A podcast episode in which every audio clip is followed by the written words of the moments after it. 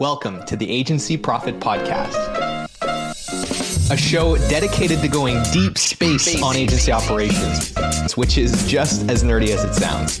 I'm your host, Marcel Petitpas. I'm the CEO of Parakeeto, a firm that helps digital and creative agencies measure and improve their profitability. Join me as I interview some of the smartest thought leaders and agency owners in our space and go deep into operations, metrics, and all the other things you need to get right so you can spend less time worrying about operations and more time executing on your vision.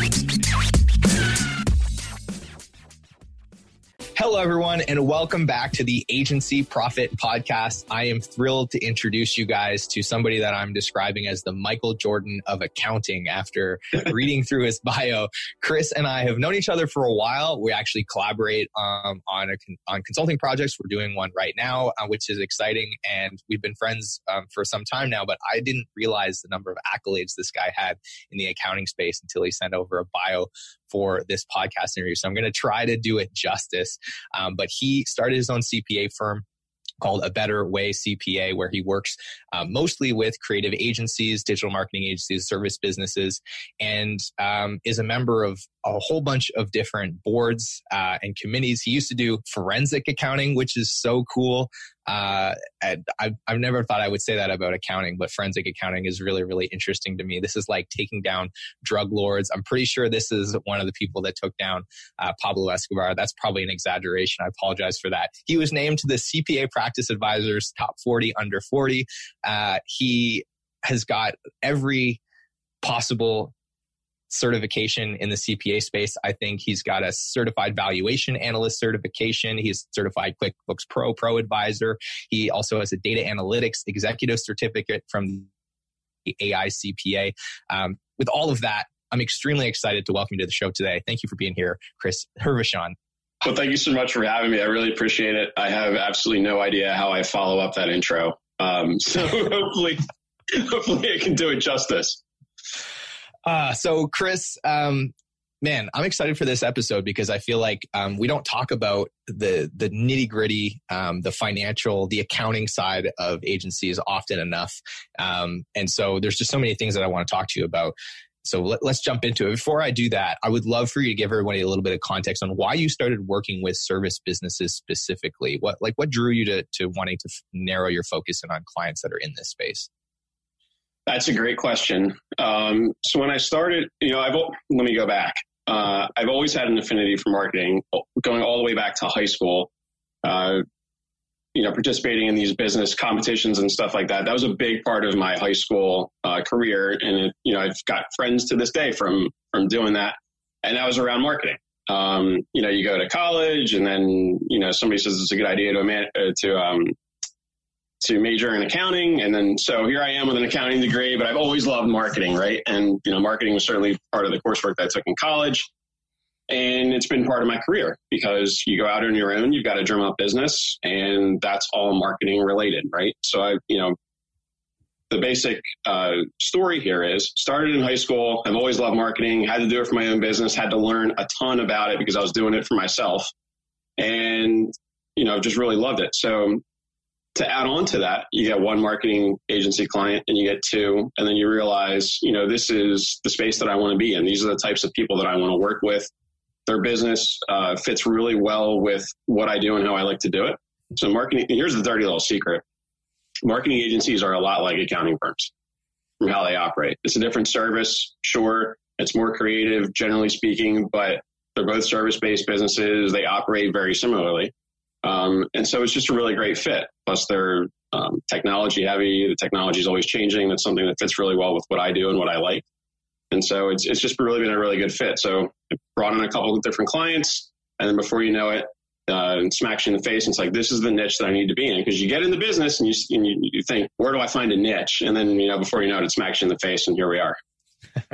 awesome. So you are now working with lots of different um, creative agencies, digital marketing agencies. You've you've now started to learn um, a lot of the commonalities between them. You know your sample size of clients. Uh, but one of the things that I think a lot of agency owners don't realize is that there is a lot about running a service business that's unique from an accounting perspective. You can't treat a service business the same way as you treat all other businesses like software or product businesses. So, what are some of those things about service businesses that um, need to be accounted for differently um, from an accounting perspective? What makes them unique?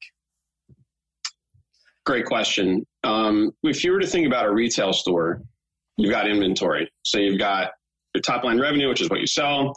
Uh, you've got your cost of goods sold, which is, you know, the actual cost of the things that you sell. And then that gets you to a gross margin and then, you know, easy peasy, right?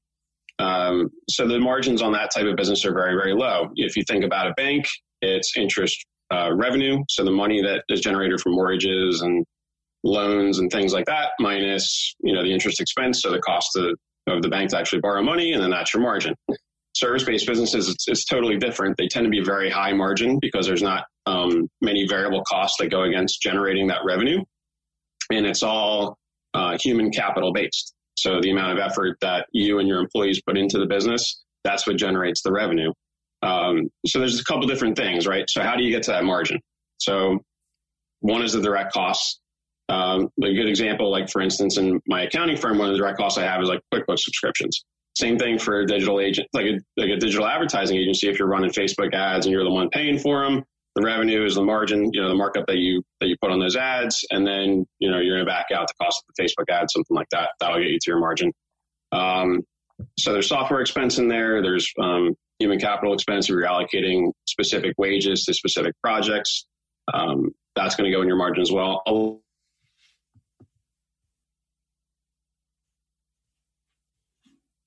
You froze there a little bit. Oh, yeah. I think we lost you there. Okay. Okay. Let's circle back. So you said um, we're going to have to edit this out. Let me just take a timestamp 18 minutes.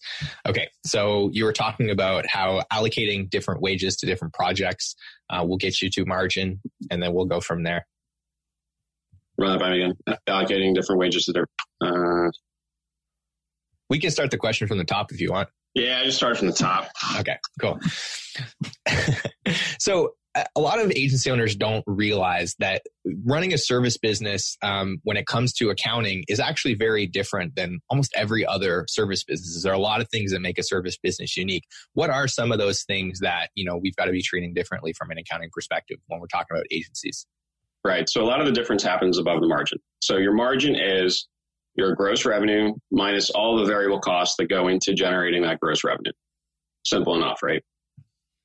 So if you think about a retail store, your gross revenue is going to be all the stuff that you sell. So if you sell one widget for one dollar, that's your gross revenue. If it costs you 80 cents to buy that widget, now your gross profit is 20 cents. Easy peasy. Okay. If you're thinking about a bank, um, gross revenue is going to be all the interest income that you get from mortgages and loaning out money minus, you know, the cost of obtaining that cash. So the interest that you pay on savings accounts, things like that. That's your margin. Now, agencies are service-based businesses. To get to that margin, remember, it's everything that's variable. So all the variable stuff that goes into delivering that service, it might be software, it might be ad spend, it might be um, assigning, you know, your different employees to different projects to allocate their time to those uh, specific projects and clients. Um, so really, a lot of the difference happens above the line. In other words, to arrive at that gross margin. Hmm. Yeah, and I, I, think the the thing that a lot of folks don't understand when we're when I start having conversation with them, I'm sure you've had this conversation a lot too. Is you know they're not really um, understanding that unlike a product business, their costs are not fixed when it comes to revenue, right? So it's not like I sell a product and the margin on that is fixed. The margin changes based on right. did we scope it properly? How many hours did we spend on it? You know, did we have to bring in contractors? And for some reason, this gets overlooked a lot. Um, but I think that's what adds a lot of complexity also to accounting for service businesses. Um, Correct. Now, from there, I guess the next question is why is it so important for agencies to actually have really clean accounting data? Really, really high level, simplest answer. The entire purpose of accounting is so that you can ask questions about your business and get accurate, reliable answers back. Period. So, when you're thinking about an agency, is this project profitable? Is this service profitable? Is this niche profitable? Um, all those all those things. You know, what's um, you know where are my fixed expenses? You know, where where can I cut costs to be more profitable? What's too expensive? What's not expensive enough? Am I spending enough on my own marketing? All of that needs to be tracked. All of that is going to lead you to be able to answer those questions about your business. Yep. That's pretty much it. Without clean accounting data, I mean, not, never mind like you, you might have problems with, you know, Uncle Sam, but you know, being able to answer those questions 100% when, when you're able to have reliable financial information to make those kinds of um, assessments on super super super key. So what are some of the things that you're seeing a lot of folks that come to you and they're trying to get their accounting data you know cleaned up and together? What are some of the common mistakes that you're seeing service businesses make uh, in their accounting? Yeah, a lot of times it's the basics. So let's start with how often do you sit down with your with your cpa your accountant your bookkeeper whoever it is? Hopefully it's not you doing it right? If you're an agency owner you're um, the creative type, you're really good at marketing, you're really good at creative type stuff, you're a really good designer, whatever it is. Odds are that you haven't spent a significant amount of time learning accounting. If you haven't done that, you shouldn't be doing it. You know, um, it's like the person who tries to put the addition on the back of the house and they've never picked up a hammer. You know, same same thing. Um, so, how often have you talked to your accountant? How often have you reviewed your books? Start there. Number two, how often do you reconcile your accounts? And this is really, really simple, but it's you know the basic of accounting. Is everything that's hitting your um, bank and credit card statement in your accounting software? And is everything that's in your accounting software hitting your bank or credit card statement? Start there. That's a good that's a good place to start. From an accrual perspective what are the expenses that are happening in your business that you have not um, accounted for you need to account for in that period of time that you're looking at? So in other words you should be looking at your financials at least on a monthly basis. Um, quarterly is less good, but still better than never, and certainly better than, or you know, better than once a year. If you're just sitting down to do a tax return once a year and that's all you're looking at it, you're you're missing out because you're not going to be able to ask those questions and get those answers. So monthly basis. Now, uh, really good example from an accrual accounting perspective. Um, I've got somebody who com- comes and mows my my lawn. Okay, he comes every week on a Monday. We hope, but he comes every week nonetheless. He sends me a bill on the first of the month, which I then pay, you know, two or three days later. The expense for that is in month one. So if he cuts my lawn in October, I should be paying that expense in November, but the expense needs to be reflected in my books in October, not in November. That's accrual based accounting. It's matching the activity with um, the expense or the revenue when it actually happened, not so much when you receive the cash or when you paid the cash. Hmm. Um, looking at things on an accrual basis is certainly a change for a lot of people, especially small businesses. Um, but it's something that you really need to do because there's no way to forecast cash accurately uh, if you're not using an accrual based um, uh, accounting system. It you know doesn't provide complete answers when you go to ask those questions. You know, how is my business really doing? How is it looking for next month? You can't ask those questions if you're not on an accrual basis. So um, I want to dig into this for just a moment because, like, I sure. think this is a super important thing um, to talk about, and it's one that I'm amazed that so many people are not aware of. Um, but you know, I, I, remember the first time I heard about accrual accounting; it was years ago, and somebody told me that it was really just for big businesses, um, right? Because I was in a different market where I didn't need to do accrual accounting because I was selling widgets, right? But in service based business, the accrual accounting is super key because it's reflective of the business model. It's reflective of the way that value is earned and value is actually like accrued over time. So um, I think for everyone that's listening, if you run a service based business, you should be doing your books and your accounting on an accrual basis so that you can actually get accurate insights into your business. So yeah, the only, the only exception to that is really small service based businesses, and the reason is because accrual based accounting is more um, is more time intensive. It does require more expertise, and so to do it is more expensive, right? So you don't want to eat up, you know, a ton of your profits and and doing a accrual based accounting if really you're not going to get the benefit from it. But there is there is a line there somewhere uh, where the business is big enough. You need to be forecasting cash flow on a monthly basis, and you know you're scaling when you're in that scaling mode. Yeah, for sure, you need to be on a accrual based accounting. Yeah. And just so that everyone's clear on that, what is it about the service business model that lends itself so well to accrual accounting?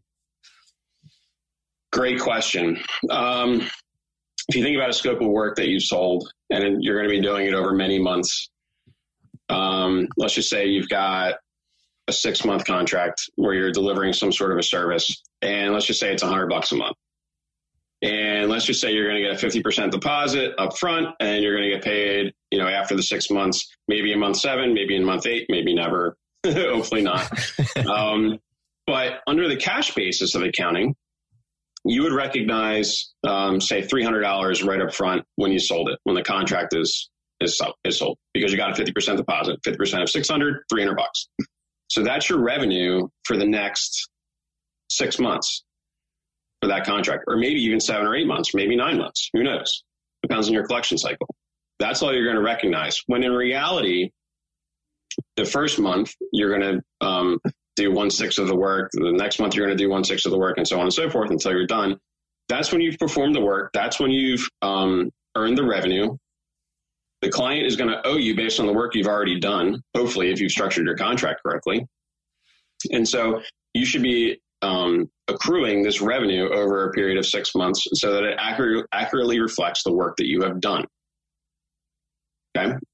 Now, if you don't, you're going to have $300 in month one and then $300 in month nine. And it's not reflective of how the business is actually operating. It's not reflective of, you know, of the work that you've sold, the work that you've performed. It of, it's going to, it's going to look like you've done nothing, right? The same is also true on an expense side. And it's much more dangerous on an expense side because then you lose sight of your expenses. You don't know what's hanging out there. Uh, it's impossible to forecast cash flow. You think you've got a ton of cash in the bank. In reality, it's all spoken for. It makes it very, very difficult. So that's why it's so important. Um, it's not like when you're just selling widgets and you know, well, look, I can't accrue anything because I haven't done the work. When the widget is sold, I get the cash and it's done, easy, right? right. Um, it's it's much more complex and much more um, nuanced with a service based business.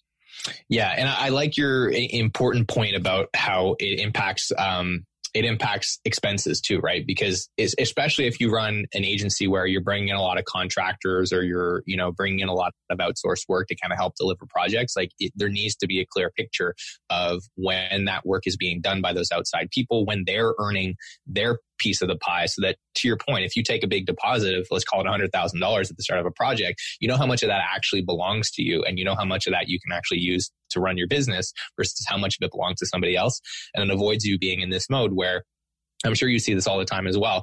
You're looking at your bank account and you're looking at the number in there and you're like, that's how much money I have. When in the reality is like, that is not how much money you have. It's way more complex than that. Yeah, for sure. And cash is the lifeblood of any business. If you have no cash, it's going to be really, really hard. Any any per, any person who's been in business, who's been running their own business, and has struggled with cash knows exactly what I'm talking about. And it's impossible to forecast cash if you're not on accrual based accounting. I mean, you can do it, but it's not going to be nearly as accurate. It's not going to be nearly as informative. And you know, back to the the whole thing about accounting where you're making decisions based on information that's incomplete or inaccurate. And you can't just you can't ask the question of your business. Mm, yeah all right. So there you have it, guys. Accrual accounting. You got to do it right. I have one specific, really specific, and I think this is great. We can get nerdy here because that's what the podcast is about, is around revenue recognition for accrual accounting. So even the folks that I talk to that are doing accrual, um, if their accountant or their CPA is not super well versed in um, service businesses, they're not really clear on what the best way to realize revenue is uh, on an accrual basis. And obviously, there's different ways to do this. You can look at um, the amount of hours that were worked. You can look at a percent complete of the project, which is a little bit more subjective. You can look at just spreading that amount of revenue out evenly over time, which for most projects is not a realistic thing. Eh, from your perspective, what's the best way to do revenue recognition when it comes to accrual accounting? It's a great question. You really need to start start with the contract. What does the contract say? If the contract says that it's going to be based on specific deliverables, then you know base your revenue recognition on those specific deliverables. If the contract says it's going to be um, you know, there's one deliverable and you're doing it over a period of time. If it were me, um, I would allocate it based on the amount of time that's been spent on that particular project. But to get down to the really nitty gritty, look at the contract first. The contract's going to dictate it and then go to some sort of other allocation method, you know, and they all get you the same place. It should be that you've recognized in my prior example, the revenue over six months, however that's going to look. Um, but it really depends on um, you know what the deliverable is, when it's deliverable, and then the amount of time that you've spent.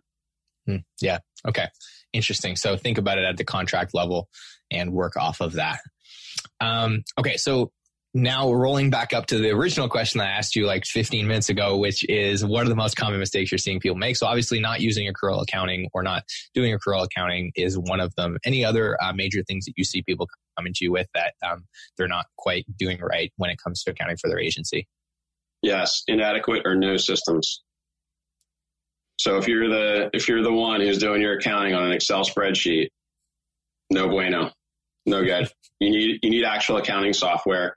You need applications that play well with that software. Your accounting software should be cloud based, not desktop based. The reason being is if you have an accountant, well, one of the reasons being, and this is a little bit self serving, but if you have an accountant who's halfway across the country, you know, we could be looking at the same numbers in, in real time doing the same thing. Number one, number number two, um, what you effectively do with cloud-based accounting systems is offload the security to somebody who's probably a lot better at it than you are because you do have client data in there. It is your data too, so you want it to be protected. Um, and there's been a lot of things lately around, you know, hackers targeting these hosted type platforms for like QuickBooks Desktop and, and things like that. So just, I mean, just make it easy. To go to the cloud. The third thing is that cloud-based accounting systems make it easier to plug in other applications. So maybe it's a bill pay system that you have.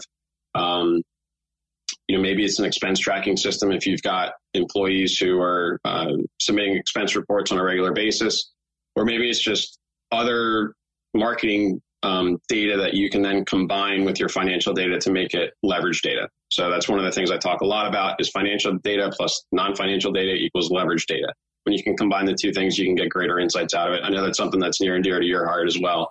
Um, but that, you know, that's the cloud. The cloud allows for that. So, um, inadequate systems, uh, to answer your, your question very briefly and to summarize it would be, would be the fourth thing. Awesome. So yeah, so we've got not looking at it on a regular basis, doing it themselves. Um, we've got not using the accrual method of accounting, and then of course not using the right tools uh, and processes to get things done on a regular basis in an accurate way that's safe and that is usable and referenceable from a data perspective. Absolutely. And the downstream impact of all of those things is number one, you can't ask good questions about your business. And then number two, if all of that stuff is inaccurate, good luck with your tax return.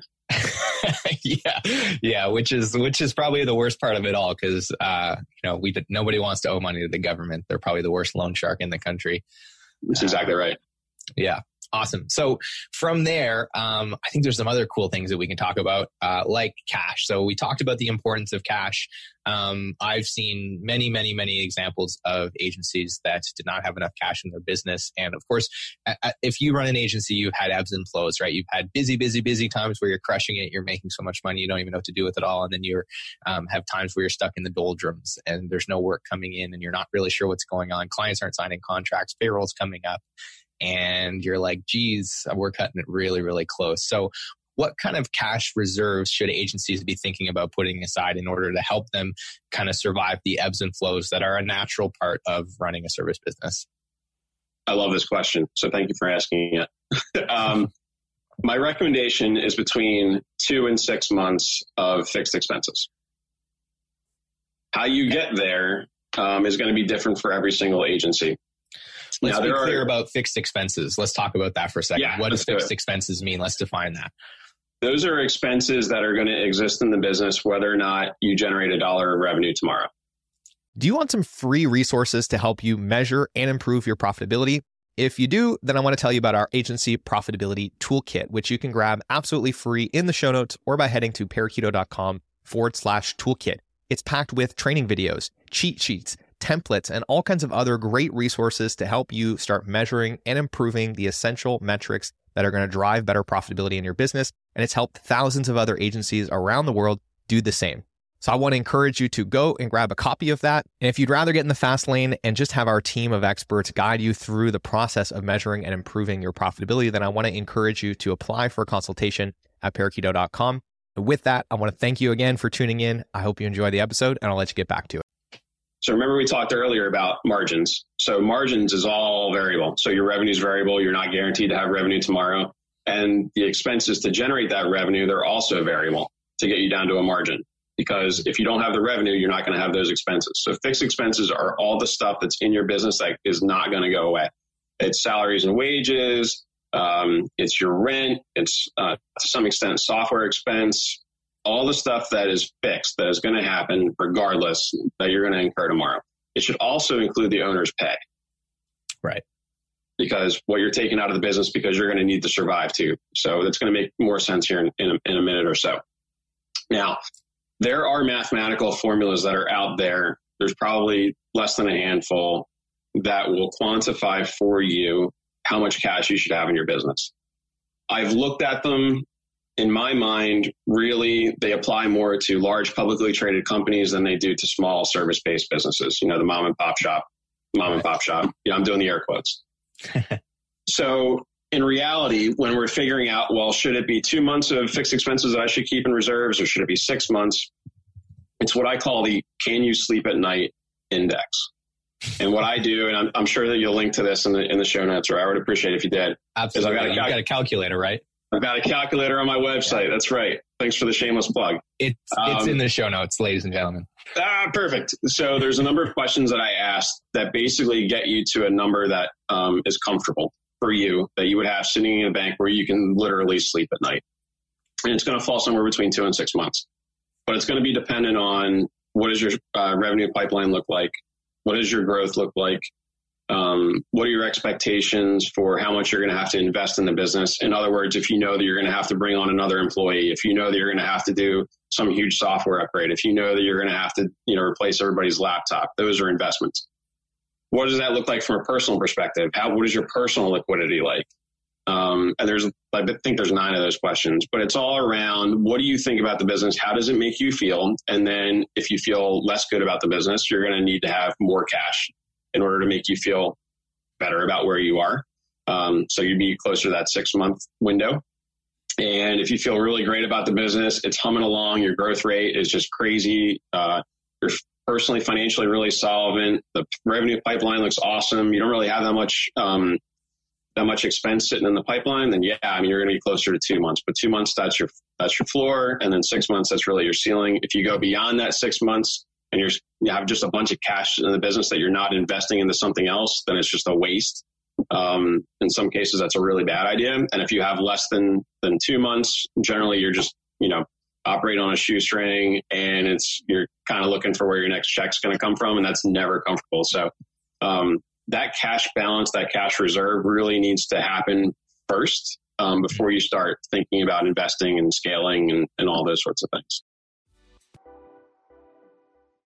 No, I love this framework, and the calculator is great, by the way, guys. So go check that out. Um, it's really easy. You fill out, you answer a few questions, and it helps you get an understanding of how many months of fixed expenses you should have set aside. And it really comes back to, I think, a lot of the things that John uh, Garudi talked about on the podcast, which is like, what's the risk level in your business, right? So how much revenue is recurring? How much of it's project based? Uh, you know, how quickly are you growing? All this other stuff. Um, but it really just comes down to like higher risk, have more cash. It's a pretty straightforward sure. equation. So make sure you guys check that out. I like that. So this actually leads me to another question, which is around, you know, a lot of people um, will get um, tied up in the minutia of like, well, where do we put that money? And I think a lot of that depends on like, is it in the business? Do I take it out, hold it personally, a different thing? And I think that comes back to what kind of corporate entity you have and what's going to be tax efficient. So from your perspective, um, how should agencies be thinking about the right corporate entity for them uh, based on where they're at in their business? Right. So the vast majority of, of my clients are S corps. So here in the states, that's a pass through entity. Um, you know, the, the benefits of an S corp are generally that it helps you to save money on taxes from a self employment tax perspective. So it's a little bit more generally, it's a little bit more tax efficient than a sole proprietorship. Um, your other option, if you've got multiple members of the entity, so you have multiple partners, multiple owners, you know, however you want to phrase it, is a partnership there are drawbacks and, and there are pros and cons to each. You know, the S corp is a little bit more difficult to manage. There are hoops that you have to jump through every single year. You've got to pay yourself reasonable compensation, which is a whole other topic that we can get into later if you want. Um, you've got to have corporate minutes, you know, things like that. You know, otherwise you lose the S corp status, and that's no good. You don't want to do that. So um, generally, they're all S corps because there is um, some tax efficiency there. Um, you know, the fallback would be partnership for uh, entities with multiple owners or multiple partners. And then beyond that, it would be, you know, your sole proprietorship. So the sole proprietorship would be the alternative to the partnership if you're not going to be an S corp and if you're only one person. Uh, corporations historically, so your C corps, have been tax inefficient. Uh, they do have their time and their place, and they are a little bit more um, attractive after the Tax Cuts and Jobs Act, which was TICJA, as it's affectionately known as, which was the um, the big tax legislation here in, in 2017. But um, generally speaking, that's, that's probably not going to be an option. Okay, so there you have it, S corp. And if you have an S corp, and of course you want to create your cash reserves, um, where are you putting that money? Are you yeah. keeping in the company? Yeah, yeah. You, if you're a cash reserve that is for the company is kept in the company. Now, from a revenue perspective, these are all pass through entities, and it's you know the the income and all that's going to flow through to the owner. But from the actual cash perspective, where the cash is being held, it's going to be held with the entity. Well, there you have it, folks. just like that, black and white. I love it. So from there, um, I want to get into another question, which is I think an area that's super, super important that not lot, not enough people think about, which is their chart of accounts, because that is really kind of the foundation, the building blocks on which the insights that you get from your accounting data is built, or at least the ease with which you get to the insights that you want is built. So um, I think this is something that a lot of people don't really think about a whole lot when they're setting up QuickBooks for the first time, or if they're hiring an accountant that doesn't really know a whole lot about service businesses are just going to going to copy paste whatever generic template is in there, and then to try and answer the questions that they want to answer, they've got to sift through a ton of data and do a bunch of math, and it's really a big pain in the ass. So when it comes to setting up your chart of accounts as a service business, what are some of the best practices we want to make sure we're watching out for there? Okay. The biggest problem I generally see is what we would refer to as a sprawling chart of accounts, hmm. where you've got a separate account, meaning a separate, call it bucket. So when we say um, account. What we really need is a bucket, um, a bucket where you would put activity. So in other words, rent goes in a rent bucket or a rent account. And the chart of accounts is basically just, you know, the, uh, the total listing of all of the accounts that you have for your business. That said, biggest mistake is a sprawling chart of accounts where you've got one account for every little transaction. So if you have accounts that you know, on a very regular basis have one transaction in them per month or one transaction in them per year, you've got way too many accounts in your chart of accounts. It makes it very difficult to manage. It makes it very difficult to do the accounting because now you're splitting hairs on how you're going to classify this transaction or that transaction. You know, was this? Um, I took a client to the baseball game. Is it? Um, is it travel meals or is it entertainment meals? Who knows, right? But uh, um, that's what happens when you've got when you've got too many accounts. So smaller is better generally. Now, the biggest the big the two biggest things are number one, you've got to be able to get to a good margin, and we talked about that a little bit earlier. So gross profit margin is everything that's variable. Revenue is variable, and then all the expenses that are variable to achieve that revenue.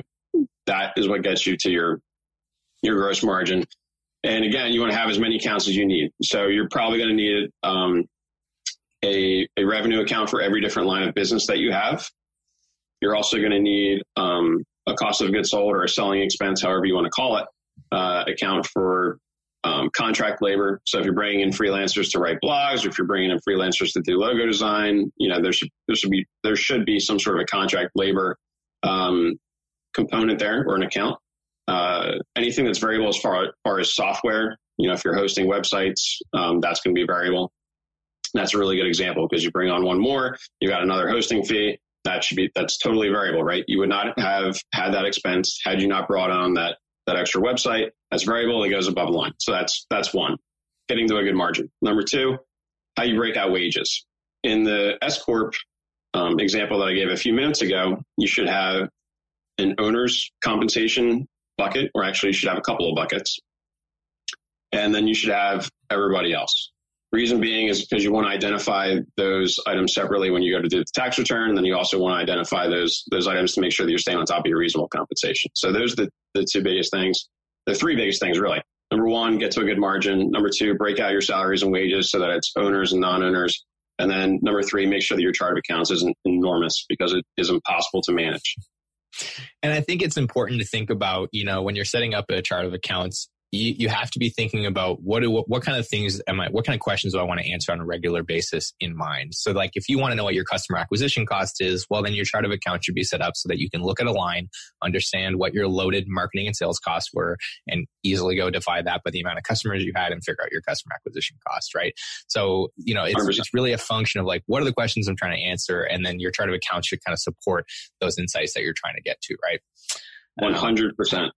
Yeah. So I love those insights. So from there, again, I want to get nerdy because we can do that here. Um, I think a lot of people get confused about, you know, what is really the fundamental difference from this perspective um, on a freelancer versus a full time employee and, and, how those get um, put into the accounting system.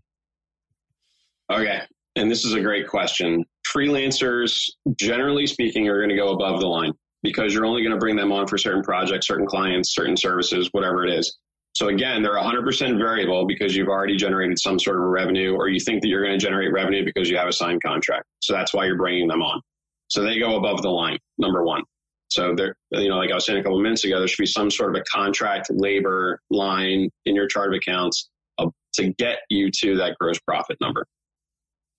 Number two, I want to make one quick uh, note on that is like I think a lot of people um, are tied up with the idea of the relationship or the contractual relationship they have with an individual as it relates to are they an employee or are they a contractor. But I think it comes back to this is an important point that you're making about the relationship that that person has with variability. So if you have a person that isn't technically, you know, an, an employee of the company, but you pay them two grand a month whether you have work or not, and you know, they like that's just then that's going to be more of a fixed cost than is a variable cost, right? So yeah, technically they're a contractor, but I think it's important for people to understand that that's how we have to think about this.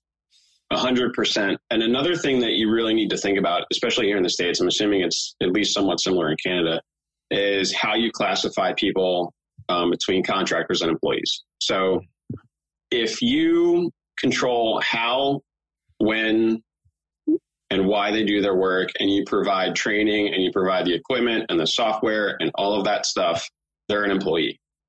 If they can do the work unsupervised, they're going to basically just provide you a deliverable. You don't care how they get to that deliverable. You just want the deliverable. Um, it's variable. You're not controlling where they work or when they work. Then they're a contractor. Most businesses want more contractors because contractors are cheaper. And the reason that they're cheaper is because you don't have to pay um, benefits, you don't have to pay employee um, employer taxes. That's another seven point six five percent here in the states. Um, you know, you don't have to pay vacation time, all that stuff. So, generally speaking, when we're thinking about um, an employee, say you pay them hundred bucks, on average, it's going to be somewhere between uh, 25 and 30 percent is going to be all that extra tax and um, benefits cost. So if you pay them 100 bucks, in reality, they could be costing you $130. Whereas if you pay a contractor 100 bucks, you're paying them 100 bucks, and that's what they cost. So it's much cheaper and it's much more efficient. Now the the flip side of that is for the contractor, you're putting the taxes and the medical insurance and all that back on them, so it puts them in a, in a different position. But that's that's a conversation for another time. Um, so there's there's two components here. One, are they fixed or are they variable? And then number two, are they really contractors or are they really employees? You got to be really careful because that's a really good way to get yourself in trouble.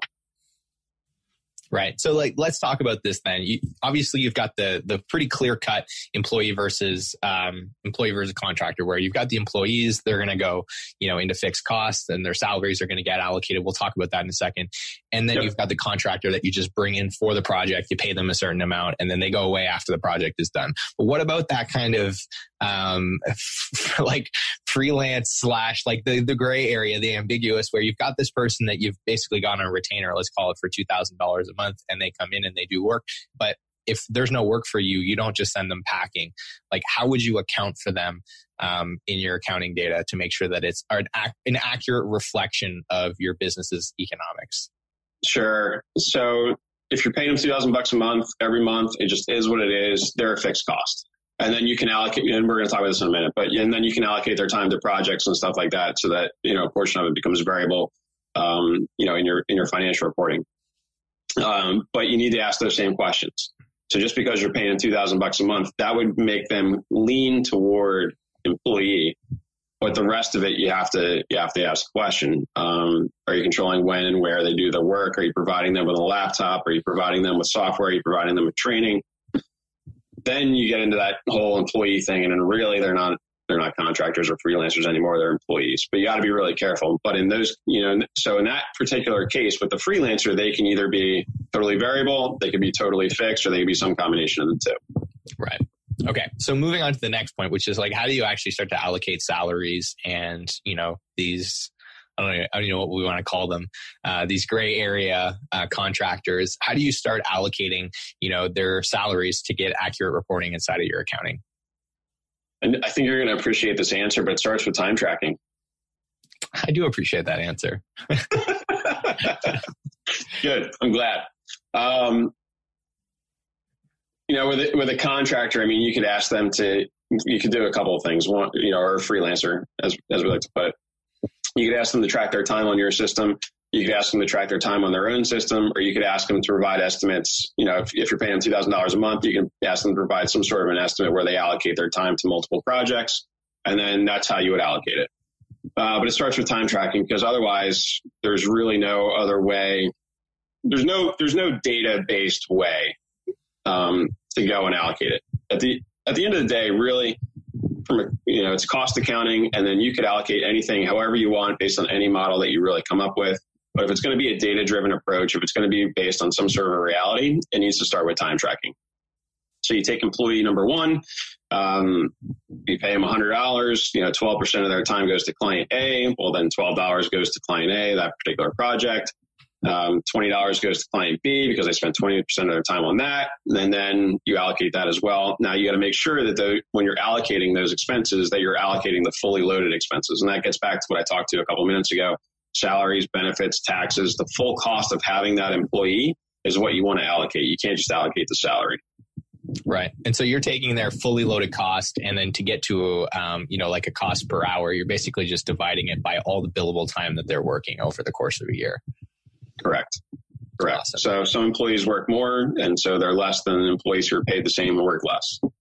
Right. You know, because you're getting, you know, you're getting more productivity out of them theoretically. Well, there you have it. And then from there, so then I think it's important to define like what is gross profit and what is net profit. Um, you know, because I think a lot of agencies now are starting to look at gross profit on projects. So I think is a good thing. Um, but then a lot of them are actually not clear on on what that means and what should and shouldn't be factored into that. Um, so from your experience working with clients, you know, what is the definition of gross profit, and what are some of the benchmarks that you see them kind of aiming for? sure. So gross profit, gross revenue, minus all of the variable costs that go into generating that revenue. So revenue or so expenses that you would not generate otherwise if it were not for generating that revenue. That's your gross profit. You want to be aiming for a number that is as high as possible. And I know that that's a very ambiguous, um, ambiguous way to say that, but everybody's different because everybody operates differently. What we're seeing a lot of now are agencies that have fully distributed teams. So if you have a fully distributed team, you're probably working from home, you don't have any rent, and you can operate in a in a way from a financial perspective that's that's very efficient, your margins are probably going to be pretty high.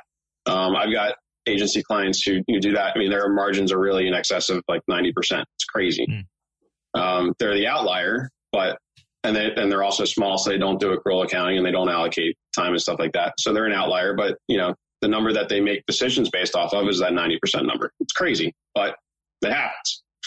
Now, you know, more realistically, you should probably be, you know, somewhere between 60 and 80%, depending on how you operate. That's from a gross perspective. Now, so this would be factoring in, um, you know, your cost of goods sold that gets you to adjusted gross income, and then time right. allocated. You know, so basically the cost of the employees that worked on that. Correct. Yeah. Correct. And it's going to be it's going to be dependent on the agency and how they operate and things like that. But somewhere in that realm, I would consider to be normal. Yeah. Now, you're talking about net profit, that's otherwise affectionately referred to as the bottom line. So it doesn't matter how you do allocations. It doesn't matter, you know, what's variable, what's fixed. It doesn't matter. It's your gross revenue minus all the stuff that goes out. So it's your cost of goods sold, it's your variable expenses, it's your salaries, your wages, your taxes, um, you know, payroll taxes, rent, software, the whole kit and caboodle. That's your bottom line. That's what the business made for that period of time. So um, it's really kind of interesting because that you know, if you're going to compare agencies to agencies, that's really what you should look at, you know, because the cat, you know, everything else in between, you know, you can shift it around so it looks one way or the other. Um, it's really about what that agency owner wants to ask of their business. So that's going to determine the structure of the chart of accounts. So that's the middle. Um, but in reality, you know, the bottom line is is what's going to is what really matters. Yeah, and that's probably the number that most people are familiar with because I think for a lot of folks, their relationship with the accountant is once a year they go and sit down. The accountant shows them that number on a piece of paper, and they either go drinking because they're happy or they go drinking because they're sad. But either way, they're having a drink, right? So sure, and it's super easy because you just look at the bottom of the page and then you're done. Yeah. Oh, that's yeah. the number. Cool, I'm done. But there's a whole bunch of stuff that happens in the middle. Uh, that that that's where the complexity lies definitely.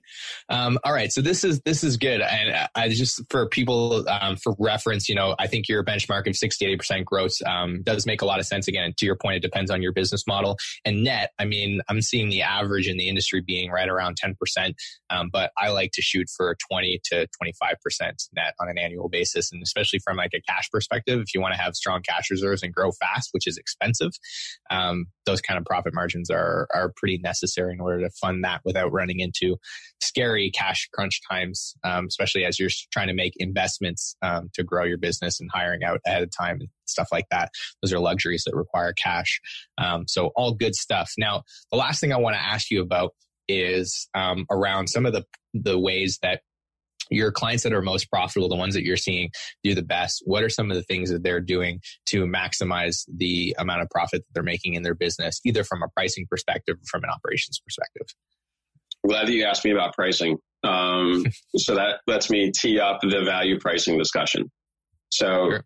agencies should be pricing not based on time that they spend. They should be uh, pricing based on the value that they deliver and that's different for you know the different forms of agencies. A really good example is you know a, a digital agent, a digital direct marketing agency who um, is running ads. You should be, and if you're going to be more effective than you know the next agency down the street, you should be charging a higher price. So maybe it's not that 15% markup that's been standard that's going away. Um, maybe it's you know 20 or 25, or maybe it's a fixed fee. I've been seeing a little bit more fixed fee uh, race recently. That that makes me very happy. that's that's the way that it should be. You should be um, uh, pricing based on the value that you deliver, and you should, and that needs to be measurable. So it's one thing to say to a client, it's going to be $100. It's another thing to say to them, it's $100, and this is the value that I drove to your business. Right. Um, so that's one. Niching down, that's two. And then measuring um, what niches are most profitable. A lot of generalists, you know, they'll they'll um, support 20 different agencies or 20 different industries as an example. Well, not all 20 of those industries are going to be profitable.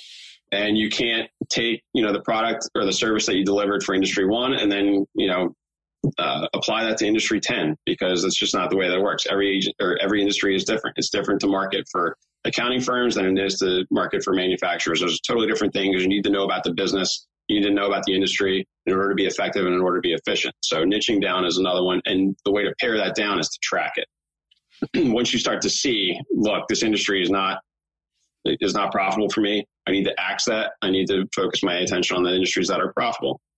And then number three, uh, just being really diligent and um, um, just really paying close attention to the expenses in your business because they can get out of control really, really quickly, especially in a software heavy um, society that we have now. You know, you subscribe to one piece of software, it's like, ah, oh, it's no big deal. It's 10 bucks a month. That's cool. And then before you know it, you're not using it and it's just lingers there. And then you add on another one and another one and another one. And it's not helping you to drive revenue. It's not helping you to drive efficiency and, and drive down costs in the, in the agency. It just kind of sits there and you're paying for it because it's only 10 bucks a month. Those things add up. But that's just one example. Um, what you're doing with meals and entertainment, that's another good example. Uh, what you're doing or not doing with marketing, that's another good example. Your internal marketing, not your external marketing. Um, just being really vigilant about where all those numbers go. And that gets back to the point that I made at the beginning of this show, which is you need to be looking at your financials with somebody who's qualified to walk you through and tell you the story on a very regular basis. I like all of those things um, that you just talked about. You know, everything from making sure that you're sitting down with your accountant on a regular basis, reviewing these things, managing your expenses, the value based pricing, which I think for most agencies, yeah, is probably a great way to increase the amount of money that you make for the amount of time that your team has to invest and the amount of cost that you get, um, you know, the, the amount of cost that you incur for each hour of their time. Um, I, I agree with all of this stuff. So this is this is good stuff. So guys, if you're not value based pricing, depending on what kind of services you offer, I still I don't I'm not crazy about it for software because there's so much risk in software development. But that's um, a diff- for most other things, animal. Yeah, for most other things that are relatively predictable, um, I like that. Niching down is a good way to make sure you're increasing the amount of value that you're driving. Um, so these are all good things. So there's a couple of last things I want to plug before you take off. I think um, you create some really great value um, for people that, that, want to become more financially savvy in their business. Um, you've got a great YouTube show called uh, Accounting for Marketing, which uh, I was fortunate enough to be a guest on. So I'm going to link that up in the show notes. And I think you're also releasing a book, are you not? Uh, I've got an ebook forthcoming. Um, it'll be about going from freelancer to agency owner. So, uh, what I've heard, some of the feedback that I've heard is there's all sorts of financial resources for freelancers. There's all sorts of financial resources for agency owners, but there's nothing for the middle. And so I'm putting together an ebook now, should be out in the next couple of weeks or so. Um, and title forthcoming, and that'll help to address that. That I'm hoping that that's going to be a resource to help you transition from freelancer to agency owner. Awesome. So if you're listening to this and you're interested in the book, you should go to where in order to get notified when that book comes out? BetterWayCPA.com, and it'll be right there on the on the homepage. Awesome. And make sure you subscribe to the YouTube channel. I'm sure you'll be talking about it on there as well. So I'll leave information to uh, Chris's website, the YouTube show, the calculator as well, all down in the show notes. So make sure you go check that out if you're looking for more information on Chris or any of the information that he shared today. So with that, um, we've gone on for a long time. This has been one of the nerdiest conversations I've had, but also probably one of the most valuable. So I hope that everyone listening at home uh, got a lot of value from this. And Chris, I can't thank you enough for taking the time to be on the show, man. Really appreciate it. Thanks so much for having me. It's been a lot of fun. I really appreciate it. All right. Well, with that, I hope you guys enjoyed the show. Leave us a comment, let you know what you got from it, and I will see you in the next episode. Well, that's all for today's episode. Be sure to subscribe to the show if you want to make sure to be kept up to date when we release a new show. And of course, check out parakeeto.com if you want to dive deeper into our library of resources to improve your profitability, including our free agency profitability toolkit. And of course, if you got some value from today's episode and you think somebody else might benefit from hearing it, be sure to share it with them or leave us a review. All of those things help us impact more agency owners. So, with that, thanks again for tuning in, and I'll see you on the next episode.